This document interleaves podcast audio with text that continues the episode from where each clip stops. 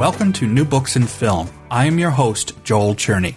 In the not too distant future, next Sunday AD, is the first line of the theme song for Mystery Science Theater 3000.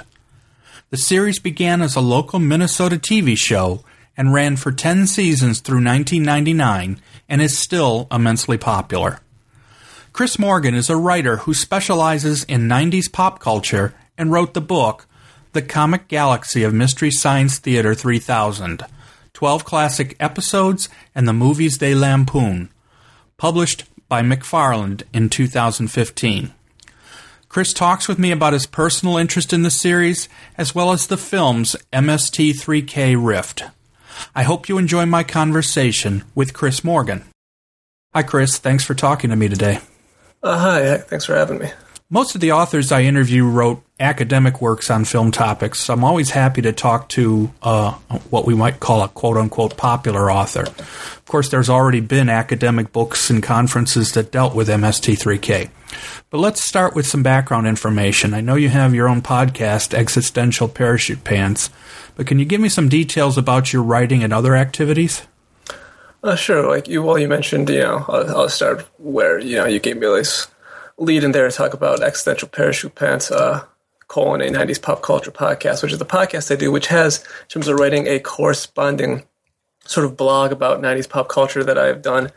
Uh, where for almost two years now I've written a daily post in some way about uh, 90s pop culture. Usually pretty light. I, I, you know, sometimes quite short. It's just, you know, just a thing uh, I want to do. Um, uh, sort of a counterbalance to the rising sort of uh, ironization and nostalgia of 90s pop culture to treat it more uh, not necessarily seriously but to actually treat it with at least some sort of depth and substance. And because i do a lot of sort of pop culture stuff uh, other writing that i do i, I write uh, frequently for the website paste magazine about tv and things of that nature. Uh, i've you know and i've done some movie review sort of things as well. And i've, I've written about sports also uh, for several years, uh, fantasy sports and so on and so forth, and um, other sort of writing projects here and there. I'm, you know, a bit of a, a writing dilettante who likes to, you know, uh, just do various different things, if only just, you know, always have something to be uh, sort of working on. So um, I'm going to assume that um, without, I don't know if it makes a difference as far as your age is concerned, did you grow up, would you say you grew up in the 90s? Uh, yeah, um, I mean, it's it was all sort of childhood for me, which is why uh, it helps that the person that I do the podcast with, my friend Seth Macy, um, is a bit older than me. So like he, for the '90s, was a time of like teenagerdom, early adulthood, where for me it was um, young childhood into teenagerdom. So, but I mean, that's I I, I uh, have uh, gone back and seen a lot of things from the '90s in terms of pop culture. I've always sort of uh, you know like when, when I was like a kid in the '90s, and I was I, I was watching like you know uh, Nick at Night and watching shows like Bob Newhart, and also like when I was like six, my favorite show was Dragnet, which now as an adult I find to be sort of inexplicable. But so I've uh, always you know sort of uh, had never had an issue sort of looking back in terms of pop culture. But yeah, the '90s for me was sort of a a time where I didn't necessarily like have a real sort of understanding of uh, pop culture other than a sort of a limited sort of bandwidth of what a child has access to, particularly at a time pre sort of internet, where now, I mean, like a, a child could get to sort of any sort of pop culture that they could sort of uh, conceive of. But, uh, uh, yeah, so, uh, but it's sort of more like reflective. And uh, the reason it's the 90s more than anything about like my childhood or anything is because the 90s, I, I realized it's becoming what the 80s had been, uh, just, you know, the natural progression of time. And I would want to sort of, um, get out uh, ahead of that as I watch sort of a renaissance in terms of actual sort of a more substantive contemplation of sort of 80s pop culture. I wanted to sort of get ahead of that in terms of 90s pop culture uh, while it was becoming what the 80s was, uh, so to speak. Yeah, I think sometimes it seems like some of the cable stations seem to be living almost completely on episodes of Friends and Seinfeld, which are both 90s television shows and uh, in the past, as you can as you point out, it was the 80s and so on and so forth. So it's like they're trying to aim towards people like you who were grew up with at that period of time and might want to go back and relive, relive or revisit some of these um, pop culture materials and television and so on. So I guess it's not a surprise that Mystery Science Theater 3000 would be an important part of your interests, given that it's almost its entire life was in the 90s. Um, could you just explain, for anybody who might not know, but uh, what the background of the show was and, and what was your personal experience as a viewer? How did you come to the show? Sure. Well, um, the show uh, was it's sort of a very sort of unique thing, which is the parameters of pop culture.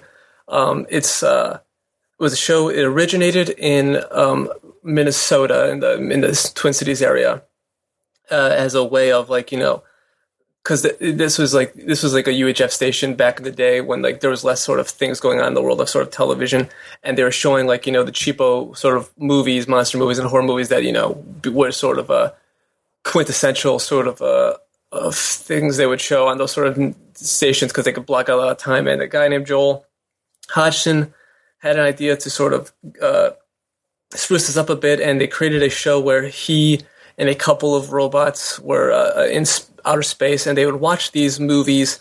And they would make sort of comments and quips and jokes while watching the movies, and they were usually bad movies, so they could make fun of them. Or, and also they would have little sort of host segments in between to take people in and out of commercial breaks and sort of, and then that went to Comedy Central where it lasted for several years uh, and and gained enough popularity, enough of a cult following to uh, ha- have a movie come out. Although by that point Joel was no longer with the show and had been replaced by Mike Nelson, who had been the head writer for the bulk of the show's run. And then it moved to Sci-Fi Channel, which is where I first found the show. Was on uh, as a kid was on the Sci-Fi Channel uh, where it ran for three more seasons, but with a, a different cast and bear at the beginning. So it's sort of interesting to me because, like, when I found the show, Mystery Science 3000, it was the show with uh, Mike as the the the human in space and the the the Mads, the mad scientists, the uh, sort of ostensible villains of the piece were um, Pearl Forrester, uh, Bobo, and uh, Professor Bobo, and a, brain guy. Where whereas they, for most people who had you know been watching the show, it was you know the Mads were uh, Dr. Clayton Forrester and TV's Frank. So like when I I, I mentioned this in the book uh, briefly that uh, I, or at least I allude to it. And I did not specifically say that it was a thing that had been my personal experience, but I was watching Miss Genesee 2000 as a kid, just sort of stumbled upon it and sort of really enjoyed it. And then when I saw the movie, and then you know a, a different person is voicing Crow T Robot, there's no Pearl, but there's this Dr. Forrester. Like I had no sort of context for that, and it was very sort of baffling to me because this again, this is like you know I didn't have the history of the show at the time. I didn't even I wasn't even aware of its comedy central sort of run. So I, that was all stuff that has been you know after the fact. It wasn't actually even until I decided to write this book that I saw a single episode from the uh, first season of the show where the two Mads were Dr. Forrester and Dr. Larry Erhardt who was p- performed by uh, Josh Weinstein, uh, who was also the then voice of Tom Servo, who left the show after that first season. So that was a new experience to me, uh, sort of as well. Uh, so it's just you know that's basically I think sort of covers uh, sort of the general uh, gist of what this show sort of was. It was um it was a venue for sort of pop culture, sort of a conversation and jokes and community and sort of irony and so on and so forth. And uh, you know, a great show that I, I love to this day. Yeah, um, I think the first time I saw Mystery Science Theater of any sort was they used to run a shortened version for that they were syndicated, and that was because I didn't have access to the comedy uh, first Comedy Channel and then Comedy Central. It was the same network, changed names, but um, a lot. It wasn't on a lot of cable systems, and so I used to they used to show small segments from the actual from the series on you know for an hour. And then, of course, when they showed up on Sci-Fi, I suddenly had access 100% because the cable system happened to have Sci-Fi channels. So, of course, I'm in some ways like you in that most of what I remember from my initial memory was the Sci-Fi period. But even by then, they were coming out with videotapes of the uh, I mean, legal ones, not even the, the trading ones, but legal ones where you could see. I think the first one they came out with was like the brain who wouldn't die, um, and a few other ones where you could actually uh, see the originals. And of course, we know today the DVDs are still incredibly popular and uh, are selling quite well for Shout Factory, who's the company behind the current uh, re-release of them. Um, of course, the the show depended on having the best bad movies. That's how uh, you know because you had to have bad movies to talk about or for the characters to talk about. How did they decide what films to riff? What was the process they had to go through? Uh, well, it was you know obviously they would they'd find a lot of films and they would be send a lot of films and films would be packaged sort of together and they're in different sort of because a lot of those sort of old cheap B sort of movies would sort of be packaged together to be sold to be aired during like sort of uh, the horror host sort of shows to be showed locally. So and then you know they could just get access to those, and then they'd have to be watched and screened. Frank Conniff, who portrayed TV's Frank on the show, was when he was on the show in charge of being the guy who would first watch these movies to see if it felt worthy of riffing, if it would sort of be appropriate for uh, riffing in terms of like the content, how much they'd have to cut out or what have you. Because in an early instance with the movie Sidehackers, which is an old sort of a, a B movie uh, biker film, which those kind of films tend to be particularly sort of uh, violent and uh, and grotesque, and it uh, you know a character suffered a pretty uh, particularly gruesome, sort of unpleasant ending, and they just had to completely excise that from the the film after they already decided to do it, and it was sort of like a, it became a sort of like clunky um, sort of transition for them. They just had to sort of announce that the character was now dead and no longer in the film. Uh, and so from that point on, they became sort of more careful about it. And then that was, I presume, it can continue to be the process is that somebody would have to screen a bunch of movies to see if they would sort of fit into the show. And then I presume then the process would begin of, you know, uh, watching it over and over and over again to uh, come up with the riffs to uh, put into the uh, finished product. I think that's probably one of the things that, as I first learned more and more, that surprised me. That, well, not surprised, but I could see now that that the, you know the, the, shows were written down. I mean, they were fully scripted. They there was not any. This was not something where they were uh, improvising. They had written everything word for word, and uh, so uh, you can imagine what kind of work was, was necessary to bring everything together, to, to put together something that at first glance, when you first listen to it, sounds like a bunch of guys sitting around their living room making fun of something that's on television. Mm-hmm.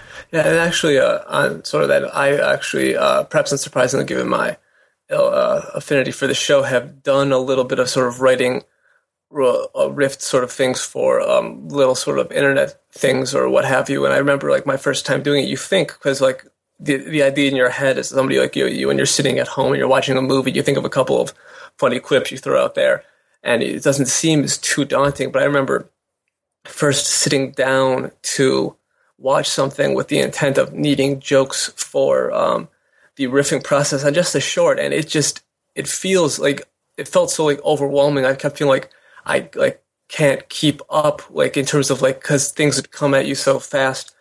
And when you're when you have that actual uh, notion in your mind and have that actual plan in your mind it's not just like an organic process. So i mean that's why they had to do it. So i mean they did it so many times. Eventually it's going to slow down. Eventually you're going to memorize sort of the dialogue.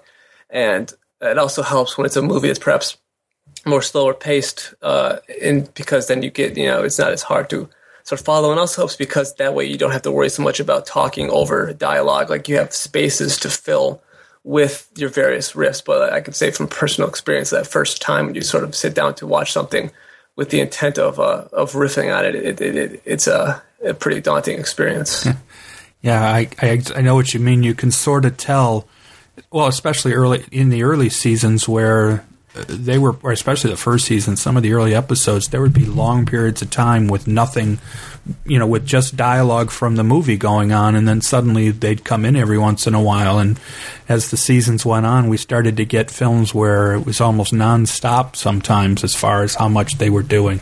And I suspect you can see that change. And somebody who'd never seen any, like, The Crawling Eye, which was the first episode that was aired on, you know, on regular cable if you watched it today and you you only knew the later episodes, I could imagine it might have. It, it definitely seems a little bit strange because there's these long periods of time where it's just dialogue and they're not saying much of anything. Yeah, and there's also um, they did in the early days, the KTMA days, which was the station in in uh, Minnesota, it was a little bit more sort of uh, improvisational Uh, and you can also sort of tell because it, it it's even like sort of slow, slower, and uh, that sort of improvisational ishness sort of kind of goes into that early first season. Like in that in the crawling eye episode, I remember watching it. You can sort of see at times um, the people in the in the uh, in the theater um, sort of stumbling over each other, interrupting each other a little bit. Whereas in later seasons, when things were much you know forcefully written, they could do extended bits uh, with you know perfect sort of alacrity without any sort of issue because it was all written down, and that was you know a smart move. That was you know an obvious uh, part of the process, the learning process of you know bringing of creating television, developing television. It was a uh, they could not have obviously sustained a model of you know even sort of a partial improvisation. It just never would have uh, never would have really worked for the long term.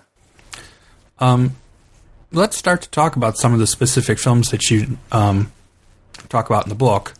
Um, you did twelve, right? There's twelve films that you um, discussed, in the whole. You didn't just discuss the film and how it was riffed, but basically the entire episode to see how everything sort of fit together. The first one you started with was Gamera, but not the original, not not the one that most people probably have seen, which is when it was done for Comedy Central, but from the original KTMA episode. Um, and you talk a lot and pretty critical, and for good reason, and talk about how different this was to what even the final version of Gamera that was televised later. But did you see much in the version that you reviewed that could show that the series could be a success? Well, uh, in, um, not really. Actually, I mean, it's it was interesting mostly as an art, uh, like an art, anthropological, archaeological sort of thing, like the early days of the show. But that episode in particular was uh, fascinating. The reason I ended up cho- choosing that one was because it was a movie they had redone, and also it was because Gamera was sort of a I mean, it's sort of a fairly well-known kaiju uh, character. Made a lot of Gamera movies and what have you. But by sort of uh, serendipity, it also was a perfect sort of exemplar of the sort of constraints and issues with making you know cheap local access UHF television because when they're making that particular episode of Tr- Trace and uh, Josh, the, who portrayed um, uh, Crow and Tom, were both unable to be there um, when they were doing the the riffing in the theater, be, just because simply they this wasn't their full time work. It was and they so they had to be elsewhere. So in the theater when they're doing the riffing, it's just Joel, and so it's one man improvising riffs, and it is just the slowest of going, and it was I mean like and like the riffs are not I mean, it's very sort of basic stuff that well, people think of like people riffing movies, like talking about like, oh, that looks cheap, or oh, that character did something dumb. It's a lot more of that as opposed to the much more sort of elaborate, clever, uh, reference heavy stuff that would become. Like this is very much, it's very primitive, and there was some there is some elements of humor that were more obvious in the host segments around the movie, but when you see just Joel sitting in that theater watching Gamera by himself making the occasional comment, I would never would have looked at that and said, this is going to become one of the most sort of inventive, brilliant, and hilarious shows in the history of television. Yeah, I think number one, as you point out, I think part of it was that he was by himself. I, have never heard of the concept that if you're going to make fun of something, you've got to hope that there's other. You need an audience, and we're not just talking about the television audience. It's when you have a few people together. And in fact, if you, on a lot of the episodes that I've watched, you can sort of see the progression that it's always in the same order of who has a line. And when somebody's doing it all by themselves, it could, I can see how that could be really, use the word, I mean, I don't know if you use the word deadly, but it was pretty close to that. And as you say, they, they redid it, and it's just unbelievable how the Gamera that they later did, and and in, it's now available, you know, as part of the DVD sets, um, how different they were able to make it. I think they actually the DVD set. I I feel like they put all the Gameras together yeah, they for did. a DVD set. Yeah, because they did several of those. They yeah, and of course, there's the good thing about Gamera is because there are characters that are in all of you know. There's a certain I think it's Kenny. He's the boy. He's in them regularly, so they can always refer back. Where and it becomes a run, running part of the running gags of the series that they can talk about him, and it is an interesting uh, way. And of course, the KTMA episodes aren't even officially available in any way, shape, or form, and I suspect we know why. I don't think anybody really wants them to be seen officially. So let's move on now to Pod People. And this is one of the ones that it was. This was one of the ones that came out on videotape when the series was still going on. Um, but I also found it to be one of the best ones because it was a good example of how they would come up with catchphrases that they would use regularly throughout a movie and sometimes into later movies. And of course, um, the one in, in this case for Pod People is "It Stinks," where which actually was dubbed. Um, I think the original film it was dubbed over from a foul language, but he holds up his OK sign and says "It stinks," and they start using that pretty regularly throughout the film. What did you see was so special about Pod People? Well, Pod People, I was really uh, actually I had that VHS too. It was probably one of my first uh, sort of uh, exposures to the Joel era. And when actually when I did a, uh, I was doing a different interview uh, and promoting my book, and somebody asked like if you were going to recommend episodes to people or episode to somebody who hadn't seen the show before. Uh, I recommended a Joel and a Mike one. The Joel one I recommended was Pod People because I think it is one of the best episodes of the show. Uh, it is because it's sort of ideal because the movie they're riffing on, Pod People, is uh, truly uh, mind-bogglingly atrocious, but in a way that is really funny. It's part horror film, part ET ripoff, um, and it's a uh, it is a and it's just really sort of a great synthesization of like what makes the show so good, like in the various different running jokes and the um the the host segments, like when they because you mentioned the whole the it stinks thing. It's uh after this sort of musician in the movie sings this sort of a terrible song, and then they do a host segment where it's Joel singing the song sort of ostensibly, but with you know sort of nonsense lyrics, and when they and when they cut to the down deep 13 where Dr. Forrester and TV's Frank are, and they're taking on the role of like the producers, and Frank's wearing the "I'm a Virgin" shirt that the guy in the movie's wearing. It's like it's one of the sort of best, funniest sort of host segments that they've done. It's just a a great episode. It's not necessarily monumental in any sort of sense of like you know a big sort of epic turn in the show, like what a character left or whatever. It's just really a great choice of movie combined with some great riffing, and it just makes it a really wonderful, uh, you know, hour and a half of television. Yeah, I think uh, I think you got you hit it right on the head. I think by this point they were really hitting their stride, so to speak, um, doing some really good work, and they it, it, they were working together so well that by this point, a movie like Pod People just as you point out, it, it, was just a perfect example. And it doesn't really, you know, it's the kind of thing where if somebody didn't see the series at all beforehand, they would still get it. And I suspect you're right; they'd be laughing at it pretty well. Well, just for interest, what was the Mike episode you you suggested in that interview? I'm trying. I want to say that I, uh, I recommended Werewolf because it's one of my favorite episodes, and it's also one that you can sort of. Uh, just jump into. I feel like I probably went with Werewolf because it, like I said, it's like you know, pretty. It's a not as funnily bad of a movie, although it is a bad movie. But I just think it's got some really funny riffs in it. I and I, I love uh, the bit where Mike and the Bots do the girl group song about the the werewolf, and it's just I feel like that's probably the one I went with because it's one of my favorite episodes. So that's probably a good bet off the top of my head for what I went with course, one of the other films I wanted to make sure we discussed was Manos: The Hands of Fate, because most of the time, anybody who has who is a fan of the series will usually point to that movie, that that episode, as being one of the best of the series. And of course, it's usually considered one of the worst films ever made. What was your thoughts on Manos, and did it make a good, perfect combination between great riffing and bad and great um, writing? And and a really bad movie. Man, the Manos episode is a great episode, although I don't know if it's quite as great as some other episodes.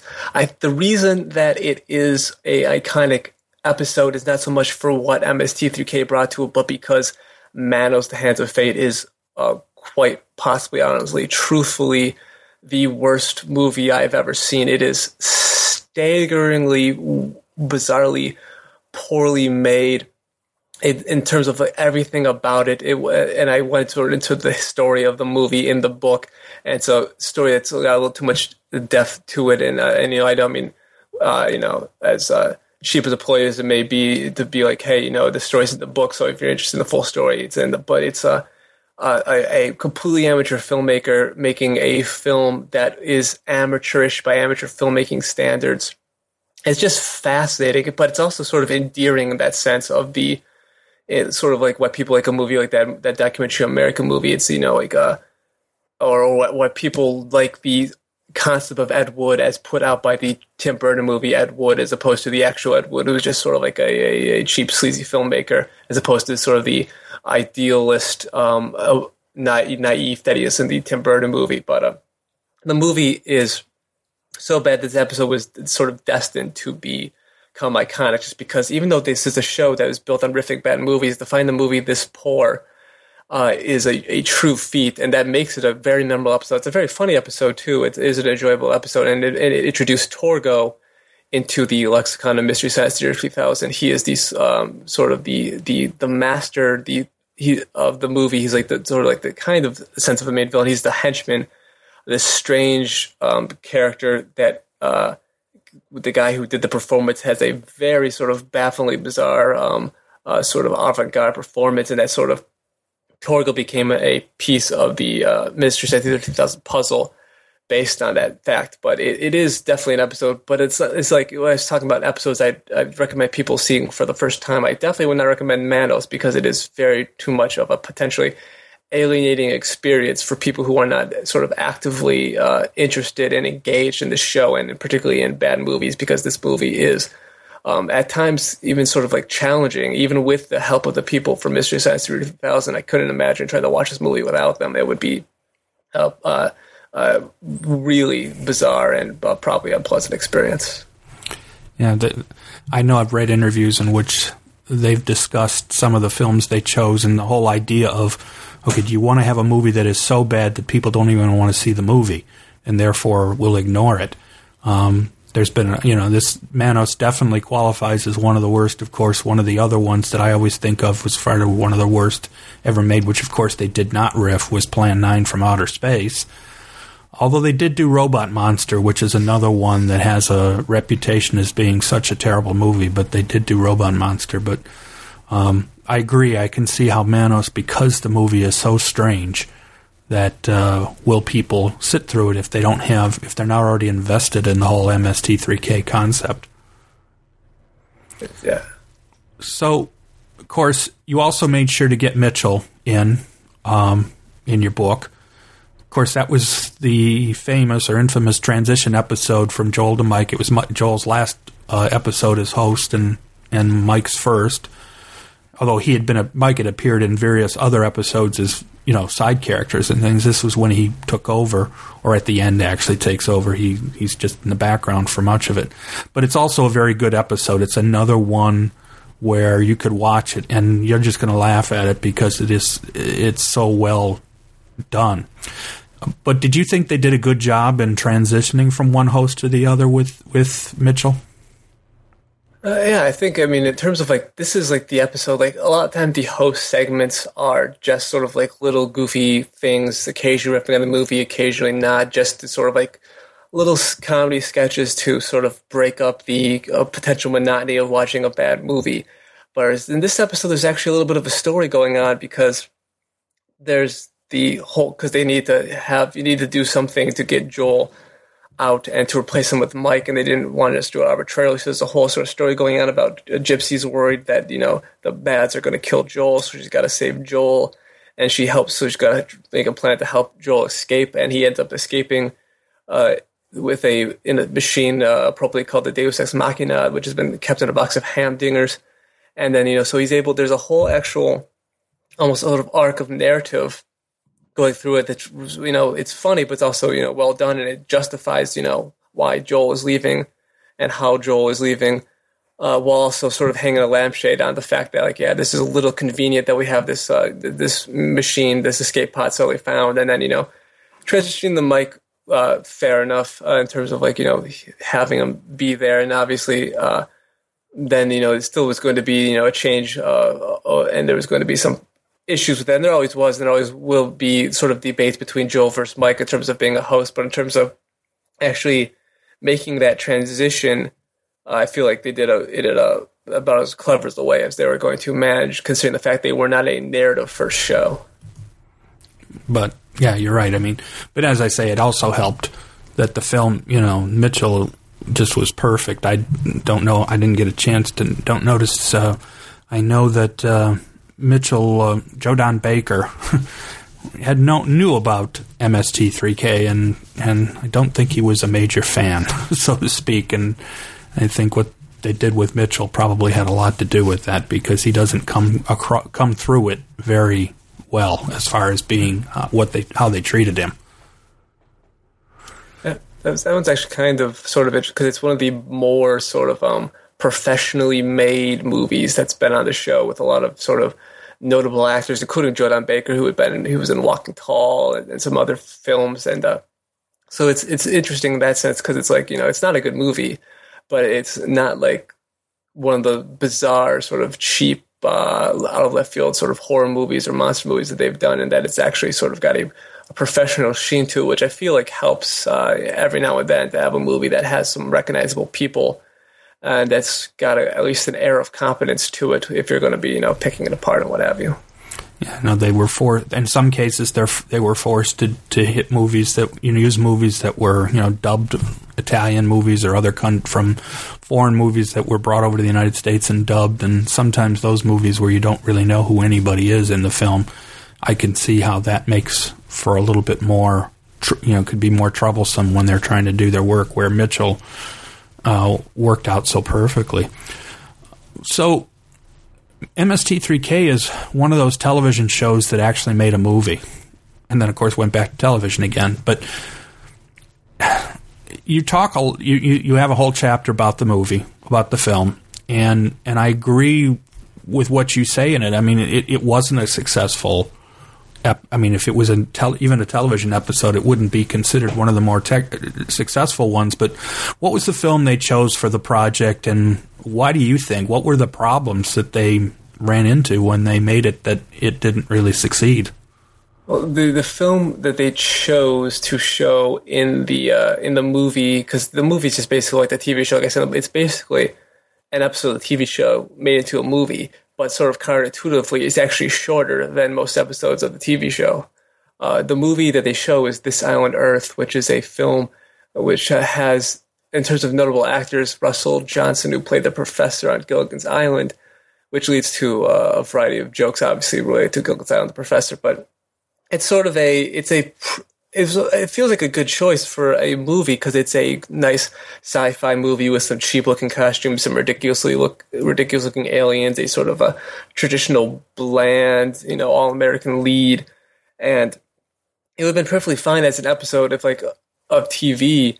But the fact that they tried to put this in, into a film as it's basically just like an episode of the movie uh, or an episode of the show, I should say, but with longer and better shot and more technically rich uh, um, interstitial sort of host segments, and they got to show a few other th- segments of the uh, of the satellite. of the ship, and that's kind of cool, I guess. But it just it it was a strange sort of fit.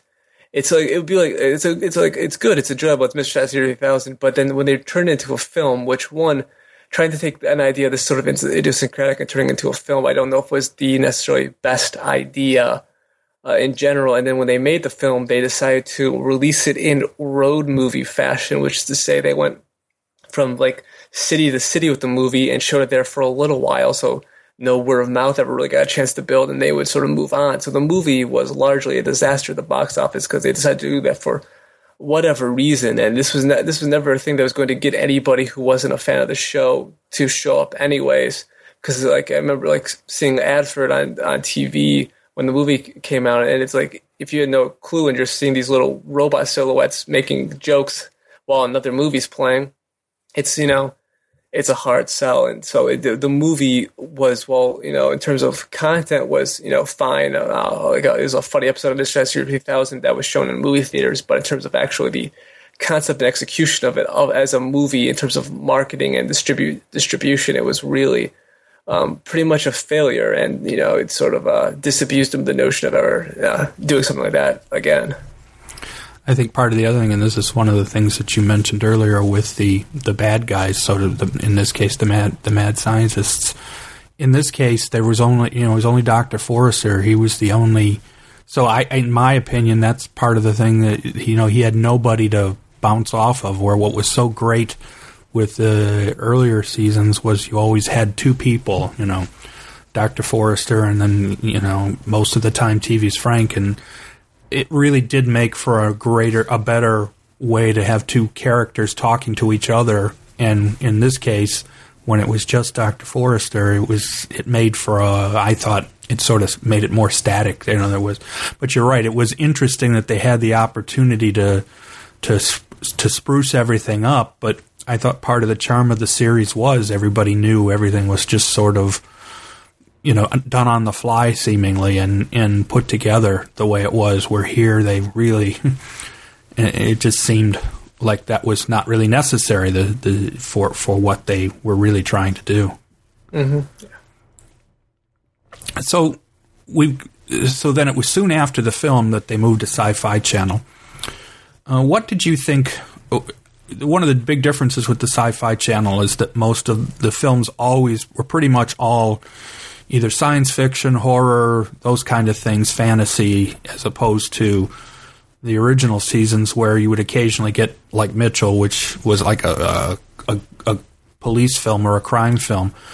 What were one or two of the um, um, Sci-Fi Channel ser- uh, episodes that you thought were particularly good for that for that segment of the series? Uh, well, one of them is a, a movie that uh, I, I, put in the book and, and probably rivals Manos in terms of uh, badness of the movie, and that's Hobgoblins, um, which is a really weird, poorly made, sort of kind of gremlinish ripoff uh, that is very much dated to the 80s.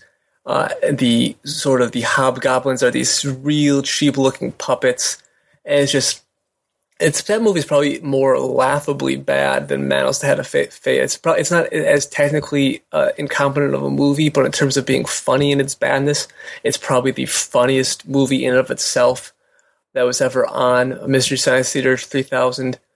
Um, and that led to a lot of sort of really excellent sort of riffing opportunities just because there's so much fodder within that uh, movie for making fun of. Like, it's a movie that if you were watching it by yourself, you could probably get, if you were the kind of person who is interested in watching bad movies for the sake of it, you could get a lot of enjoyment out of it just because of how bad it is itself. But having, you know, Science Theater 3000 treatment only takes it to another level. So that's definitely high up there. Werewolves from that time, I already mentioned that one. Uh, there's actually quite a few good movies that came during the, the sci fi era or good episodes and they did eventually get a little more sort of lenient in terms of the whole sci-fi thing but i off the top of my head don't recall necessarily many particularly uh, like notable or strong episodes that came i mean uh, they showed another joe don baker movie final justice the last movie they ever showed was a, a italian heist movie called Diabolik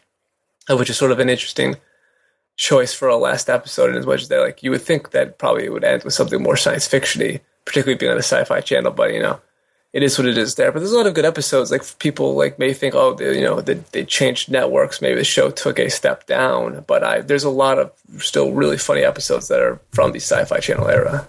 Of course, for the last episode, when they they knew it was the last episode too, because they do give a you know they do end the story completely at the end. So it's probably not a surprise that their attitude was, well, we're not coming back anyway, so we might as well do whatever film we can get.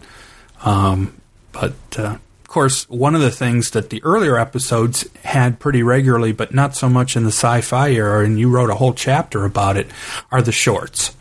Um, I still consider them in general to be some of my favorite parts of the show. Um, I still I can watch some of them multiple times and still laugh every time because they the great thing is is over over the years we've gotten collections that were just shorts and it's gotten to a point now where you you watch some of them, and because I think partly because they're so short and therefore can be very specific, that makes them some of the funniest parts of the of the show. And sort of talk explain a little bit about why we were seeing shorts in the first place over time in the series, and going from that, what were some of your personal favorites as far as how they uh, handled the shorts?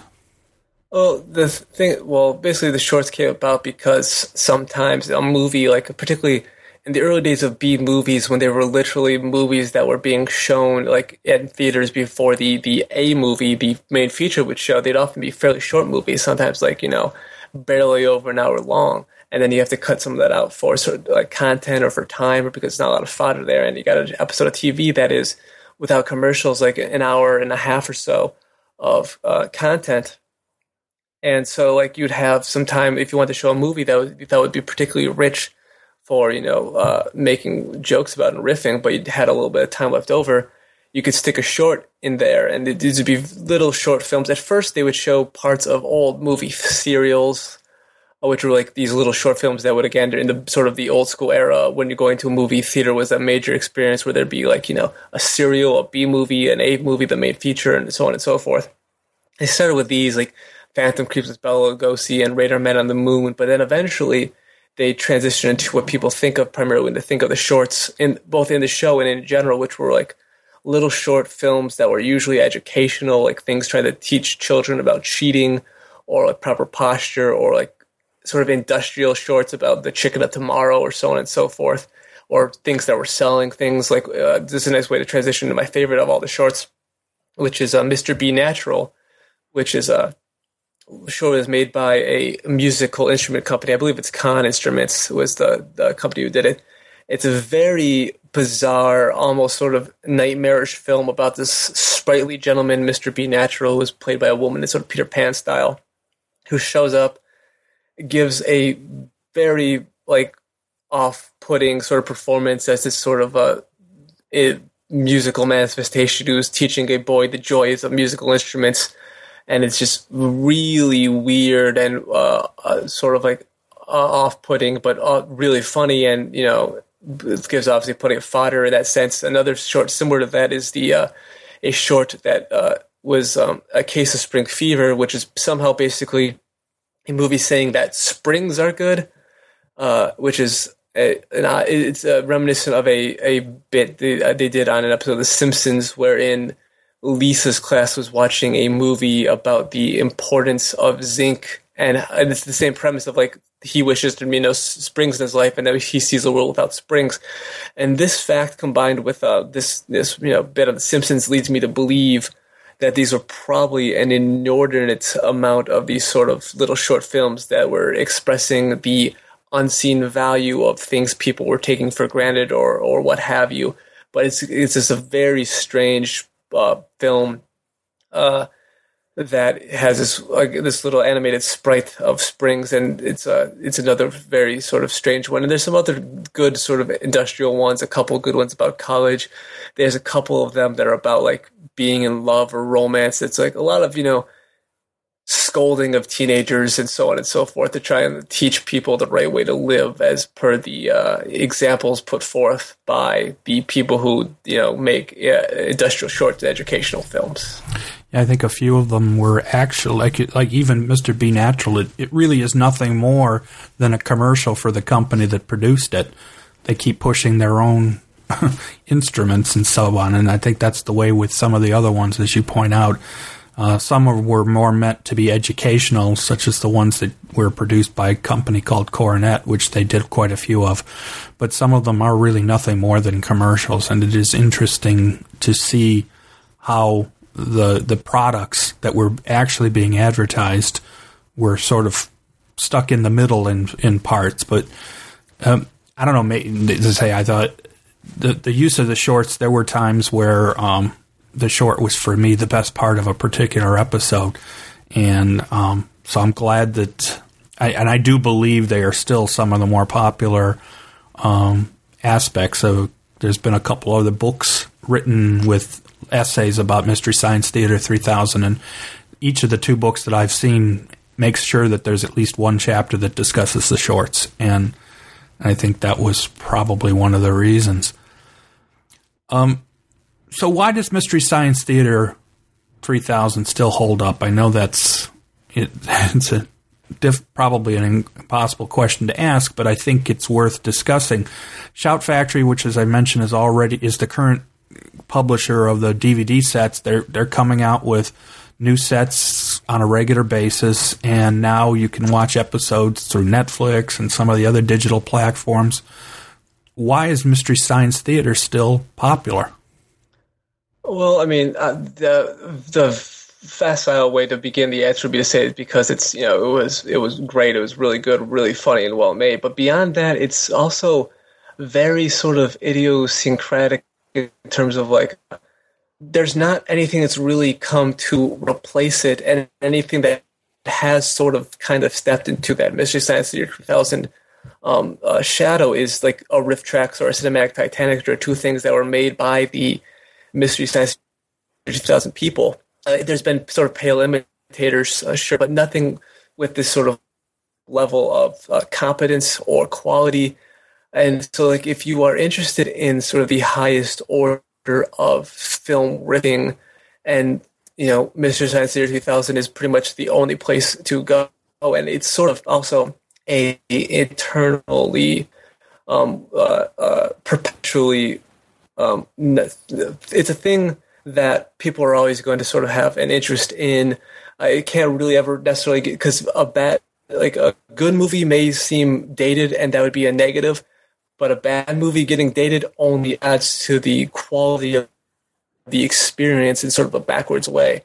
And the sort of, like you said, the lo-fi aesthetics of the show that were always there and part of the endearing quality of the show, they don't have a, as much doesn't have a much of a negative impact as the show ages because it always had that sort of look and always had that quality. The sort of people who uh, FanFit had probably people had a sort of an affinity, like you said, for that sort of lo-fi style. So it basically built itself in such a way that it would always feel sort of um, necessary and could never really go out of style uh, just because uh, there's nothing about it that really could do that. Like people making jokes about movies and pop culture is and it is sort of internally repeating sort of thing. So it's just and it's the, like still to this day the pinnacle of that, um, sort of a genre, so to speak. So that, that's why I feel like it remains popular is because you know people will always have an interest in this, and there's nobody who has come to really you know challenge for that throne to this date. So, what other project? Uh, do you have other book projects you're still working on, or you're just going back to your regular writing, or do you have some more Mystery Science Theater 3000 ideas in mind?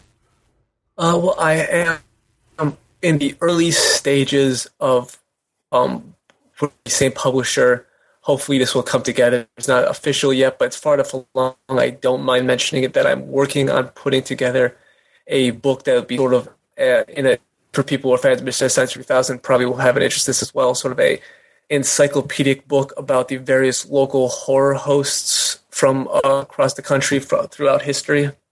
Uh, horror hosted people, people who would host shows um, or they would host these little evening midnight movie features in local, local networks with their various different guises characters and they would introduce the movie. People probably are familiar with maybe Elvira, probably the most famous of these.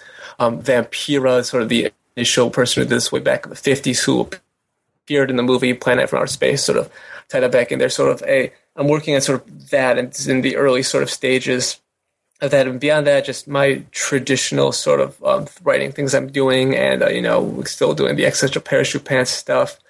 Uh, I'm uh, working on some other things that aren't sort of necessarily far enough along to really uh, get into. But I guess you know people would be interested in the um, that the, the the horror host book or this book or anything I'm, I'm working on. Uh, there's always information to be found at my Twitter, which is uh, at Chris X Morgan. And you know, in this modern era, people like me who are writers, like when we're doing something, you could find it on the Twitter. That's how I found you. That's how I got a hold of you. It was the easiest way to find you.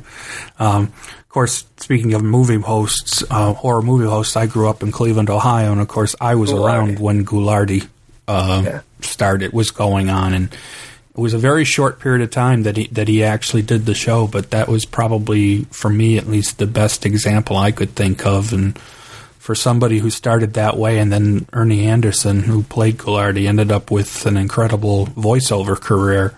That um, to the it was just unbelievable how successful he became, starting off like you say as a as a monster movie host. Yeah. And of course, uh, he's the father of uh, the acclaimed director Paul Thomas Anderson. Right.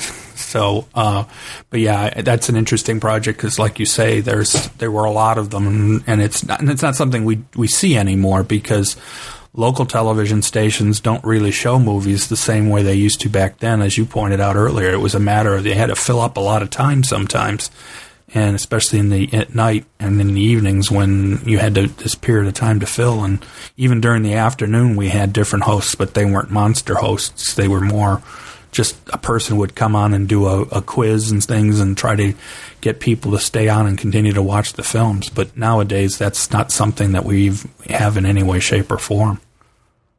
Mm-hmm so, uh, well, that's great. Uh, I really, like I say, I, I found the book inter- very good. I really enjoyed reading about some of the background and, and, your critiques because I think that's the key thing. I mean, the people who are real MST3K fans, they like talking about and writing about the episodes and, and, and the way they came through to them. And, I think you did a, a really great job of, of presenting your views, but also some of the background information that I think gives it even more um, interest as far as understanding the series. And uh, glad we had this conversation. Thanks for joining me. Oh, thanks for having me. Thanks to Chris Morgan for talking with me. I hope you will check out his podcast, Existential Parachute Pants. This is Joel Cherney, and I will be back soon with more new books in film.